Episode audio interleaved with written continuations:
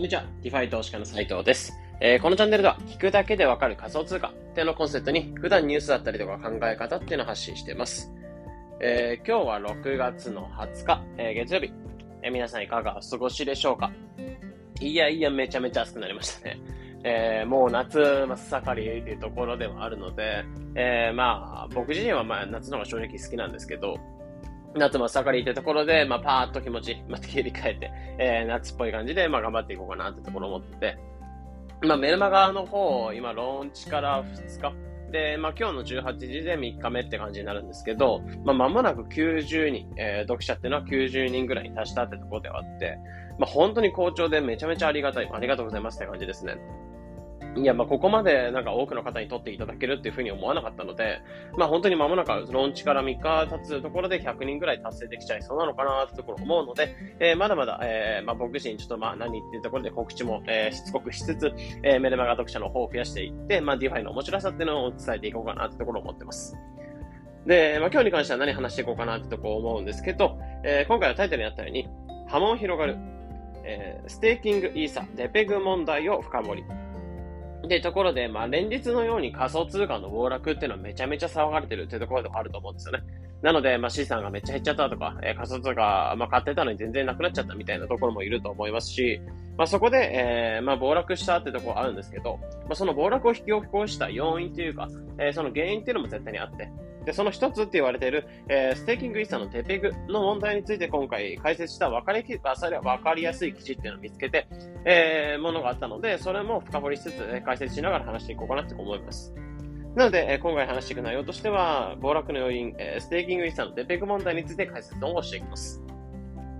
で、ステーキングイーサーってそもそも何なのかってところからまず話していくと、えこれは、えー、リド、リドじゃなくて、これ実はライドって呼んでたらしくて、えー、連日ちょっと僕リドってずっと思ってたんですけど、これライドって読むらしいですね。で、ライドっていう仮想通貨の銀行、えー、仮想通貨っていうのを預けていくような銀行があって、で、そこに対して、えー、まあ、そこに DeFi っていうものがあるんですけど、えそこで発行される、えー、ものになってます。まずレシートみたいなものですね。ね、どう使うかっていうと、イーサリアムっていう仮想通貨っていうのをかけていく。まあ、主にそうなんですけど、仮想通貨っていうのをかけていく。で、そうすると、レシートっていうのを発行できて、まあ、そのステーキング、まあ、投資っていう感じなんですけど、イーサリアムっていうのをかけていくと発行されるレシート、これがステーキングイーサーになってます。で、このレシートっていうのを持っておくと、年数パーセントぐらいで、えー、イーサリアムっていうのに増やせることになって、まあ、そのステーキングイーサ、レシートの価値とイーサリアムの価値っていうのは同等ではあるので、えー、だんだんとそのステーキングイーサの価値が高まっていって、で、またステーキングイーサっていうのを売却すると、イーサリアムが増えて戻ってくるみたいな感じなんですよね。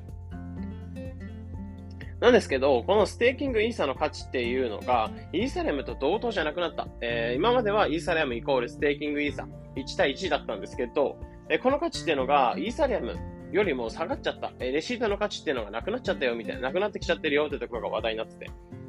で、そのライドファイナンスってところに関しては、まあ、かなり、えー、イーサレムっての多く預けられてる。まあ、イーサレム預けるんだったらライドだよね、みたいな感じの見方されてたので、そこが、えー、これの市場であっただけに、ステーキングイーサの価値が下がるってなると、結構波紋が広がってて。で、これで、えー、市場っていうのが不安がよ、不安が、まあ、広がっちゃって、えー、市場っていうのはかなり下がっちゃってる。全体的に下がっちゃってるってところが一つの要因としてあるんですね。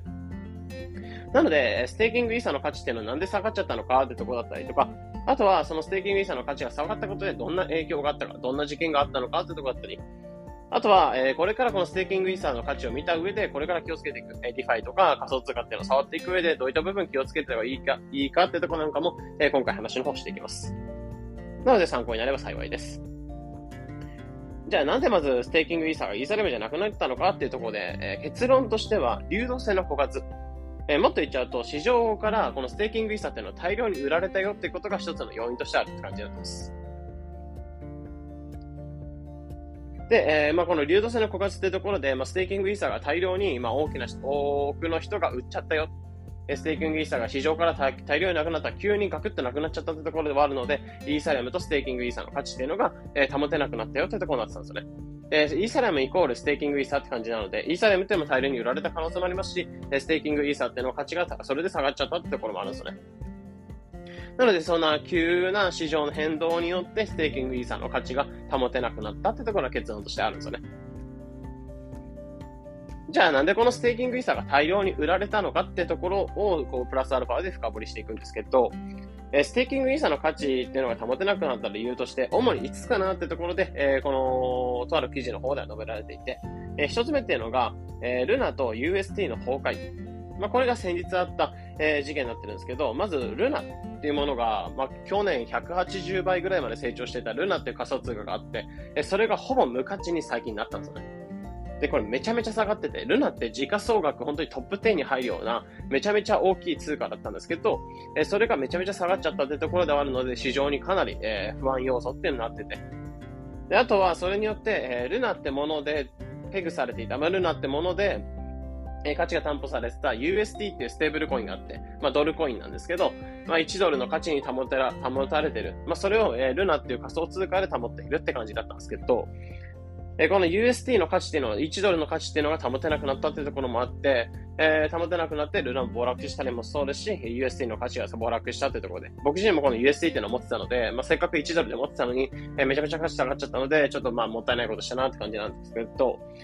まあ、こういった、えー、まあ、その、大、大きな場所っていうのが崩落するよっていうところがあって、えー、不安要素っていうのは市場に流れていた。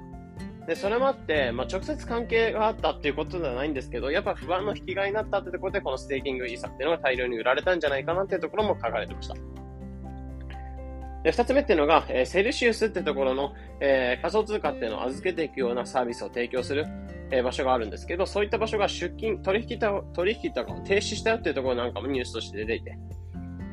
えー、こちらの内容なんかは過去に、えー、セルシウスってものに特化して、えー、解説した記事っていうのも、こちら、ポッドキャストから聞いてる方に関しては、テキストの方を飛んでいただくと、セルシウスの解説した記事っていうのを飛べると思うので、えー、そちらから見ていただき、まあ、より詳しく見ていただければ全然いいんですけど、これはステークハンドっていうところが、えー、まあ、イーサリアムってものを、まあ、3万8000イーサ分っていうのを、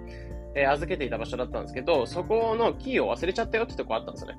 で、これキーを忘れちゃったって最悪なんですけど、えー、そのイーサリアムっていうのは大量のイーサリアムっていうのを引き出せなくなったってところがあって、このセリシウスってところが、えー、ステーキングイーサってもので、えー、このイーサリアムを買い取っていたんですよね。なので、えー、お金っていうのを、このステークハンドってところに対して渡してあげてた。で、それで代わりにセルシウスってとこはステーキングイーサっていうのを大量に持っていたんですけど、まあ、これがデペグっていうもの、そのステーキングイーサの流動性の枯渇で、えー、価値が下がっちゃったというところで、えー、まあ、手元にあるステーキングイーサの価値が実質イーサリアムじゃないので、下がってきちゃったってところで、まあ、これもあって、えー、まあ、顧客に対して資金が引き出せないよってところで、えセルシウスっていうのが一旦取引を停止していくよっていうところを発表してたんですよね。こういったところもあって、まあ、かなり市場には不安が流れているというか、えー、この市場の、まあ、不安定さによってセルシウスっていうところが動いてた。その動きも結構中央集権的じゃないか。顧客のお金どうしてんだってところなんかも、えー、波紋としてあって、お金が引き出せなくなった。まあ、そういう感じで、えー、まあ、市場には不安要素が流れているっていうところですね。で、三つ目が、アラメダリサーチっていうところが、イーサリアムを大量に、ステーキングイーサっていうのを大量に売りを仕掛けたよっていうところ。まあ、ここなんかもあって、えー、大量なクジラ、アラメダリサーチってところが、えー、5万イーステーキングイーサほどを、えー、まあ、この売ったよっていうところとしてニュースとか、ニュースとしてあって、まあ、ここは巨大なクジラが流れたってところで流動性が枯渇したよってところになってるんですよね。で、次、えー、4つ目っていうのが、アーベっていうところで、ステーキングイーサっていうのは大量生産されて、大量に、えー、生産されちゃってるよってところですね。まあ、生産ってその、なんですかね、ロスカットみたいな感じですよね。で、これは、えー、相場っていうのを下落していることもそうですし、あとはステーキングイーサっていうのを預けて、えー、お金を借りるような場所になってたのが、アーベってとこですね。とこなんですよね。なので、イメージとしては、このステーキングイーサーっていうのを使って、レバレッジをかけて、えー、お金を稼ぐような、お金を増やすような仕組みっていうのが出ていて、で、ここを使って多くの人が利用してたんですけど、まあ、ステーキングイーサーの価値が下がっちゃったことって、えー、このアーベっていうの市場も荒れてるよってところが一つの不安要素としてなってます。まあ、どういうことかっていうと、リボルビングローンっていうところであったんですけど、イーサレムってものをこのアーベってところに対し、あ、ごめんなさい、ライドってところに対して、えー、かけていくとさっき言ったようにステーキングイーサってレシートが発行できます。で、このレシートっていうのは普通に仮想通貨みたいな感じでトークになってくるので、えこのステーキングイーサっていうのをアーベってところに対して、えかけて、で、それを担保に、えー、イーサリアムっていうのを借りていたんですよね。で、この借りたイーサリアムっていうのを再度、えー、ライドってところに対してステーキングイーサーもらっていくみたいな感じで、ぐるぐるぐるぐるぐるぐるぐるぐる運用していく。ということで、リボルビングローンみたいな感じなんですけど、えこういったレバレッジをかけて増やしていく。まあ、こういった借金をしながらお金を増やすっていうのができるのが、この DeFi の、まあ、一つの魅力ではあるんですけど、まあ、そういった使い方をされていたステーキングイーサ、リえレシートになってるんですけど、この価値っていうのは下がっちゃったことで、このぐるぐる運用っていうのはかなり止まっちゃったんですよ。で、この止まっちゃったってところで大量に多くのユーザーっていうのがステーキングイーサーで生産されてるよ。えー、ステーキングイーサーが市場からたくさんなくなってきなくなってきちゃってるよってところが、えー、もう一つの要因として出てきたって感じですね。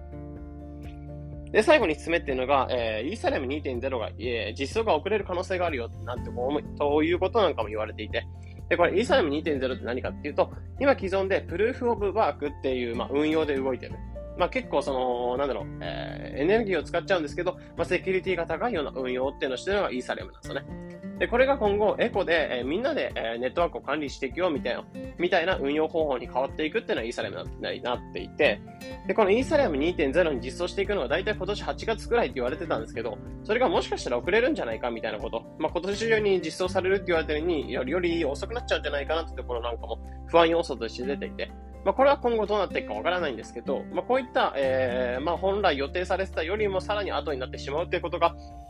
まあ、不安要素で流れた。まあ、こういった悪い噂なんかが流れちゃったってとこなんかもあって、えー、市場っていうのはかなり荒れていたってとこなんですよね。なので、ここまでの5つの内容っていうのをまとめていくと、えー、流動性、まあ、ステーキングイーサーの価値っていうのが、えー、流動性の枯渇によって生まれちゃって、で、これで、え、かなりステーキングイーサっていうのは巨大な市場ではあったので、え、それが価値が保てなくなったってところで、売り圧力っていうのはかなりかかった。で、最終的にこういった売り圧力がかかったことで、他の仮想通貨とかも引っ張られて、えー、相場自体がかなり大荒れになってるよってところが、まあ、今の下落の要因の一つとなしてなってるってところですね。まあ、ここまで、ざーっと話してたんですけど、まあ、テキストともに読んでいただくと分かりやすいかなってところなので、えー、まあ、今ざーっと話してた内容なんかもう少しちょっと復習しておきたいなって方に関しては、テキストから読んでいただければなってところですね。じゃあ、今後こういった事件なんか、え、を受けて、まあ、相場の終わりなんかを見て、どのような、考察されているかってところで記事の抜粋なんかをしていくと、まあ、短期的にはまだまだ荒れる可能性あるよってところを言ってます。なんですけど、ステーキング、まあもちろんこういった、これから、えー、まあどんどんどんどんいろんなところっていうのが生産されたりとか、まあステーキングイーサっていうのものに頼っていたところなんかが生産されたりとか、お金をまあ引き出せなくなっちゃったりとかっていう決定することもあると思うので、まあそういった不安要素がボンボンボンボン出てくると、まあかなり相場は下がる可能性があるかなっていうところですね。なんですけど、ステーキングイーサーの価値っていうのが、まあ、いずれ結局はイーサレムイコールみたいなものになってるので、まあ、いずれは戻ってくるんじゃないかなっていうところ。あとは、えー、イーサレムっていうのと、ステーキングイーサっていうのを、まあ、取引していく、トレードしていくと、まあ、シンプルにイーサ、ステーキングイーサレム、イーサリアムのが多いって感じなので、ステーキングイーサっていうのを売って、イーサリアムっていうのを多く得ていく。まあ、そうすると、ロジック上は基本的にイーサリアムが多くもらえるってことになるので、えー、こういった取引の新しい需要なんかも生まれるってところもあって、まあ、より、えー、まあ、そういった、まあ、違った使い方を作るユーザーっていうのも新しい需要が生まれるってところで、まあ、市場もちょっとずつ好転するんじゃないかなってところの見られ方してます。で、あとは長期的には回復する可能性も大きいよってところで、まあ今結局まだまだどんよりしてる感じではあるんですけど、まあもう少し上がる可能性なんかもあるよってところで、えー、まあ今後そういった動きをしていく上で、やっぱり大量な資金を持ったクジラっていう、まあ大量の資金を持った人たちの動きっていうのを注目したりとか、あとはイーサレム2.0、さっき言ったように、えー、もう少し遅れちゃう可能性もあるよって言われてたんですけど、まあそれが予定通りに実装されるのかどうかってところなんかも、まあ注目しながら見ておいた方がいいよってところなんかを書かれてました。で、僕自身の考えとしては、やっぱりここを見た上でもちろんこういった不安要素っていうのもあったんですけど、まあ、ステーキングっていうもの、まあ、このリドっていうところに対して、えー、イーサリアムっていうのをかけてレシートをもらっていくみたいな、えー、やり方になる、えー、こういうのシンプルかつ小売まででお金を増やせる仕組みっていうのがこのステーキングなんですね。で、しかも、ステーキングイーサみたいな感じで、レシートっていうのを使って、まあ、ステーキングイーサを他のところに預けていくと、さらに利回りが得られるみたいな運用っていうのも、まあ、できるのが魅力になっていて。で、このレシート運用っていうのは、このイーサリアムってものの上で動いてる仕組みだけではなく、アバランチとか、え BNB チェーンとか、いろんなところでも生まれてきてるようなレシート運用って仕組みなんですよね。なので他のチェーンとかでも始まってるってところを見て、このステーキングっていうのが、もの自体がこれから発展していくのは間違いないかなってところを見てます。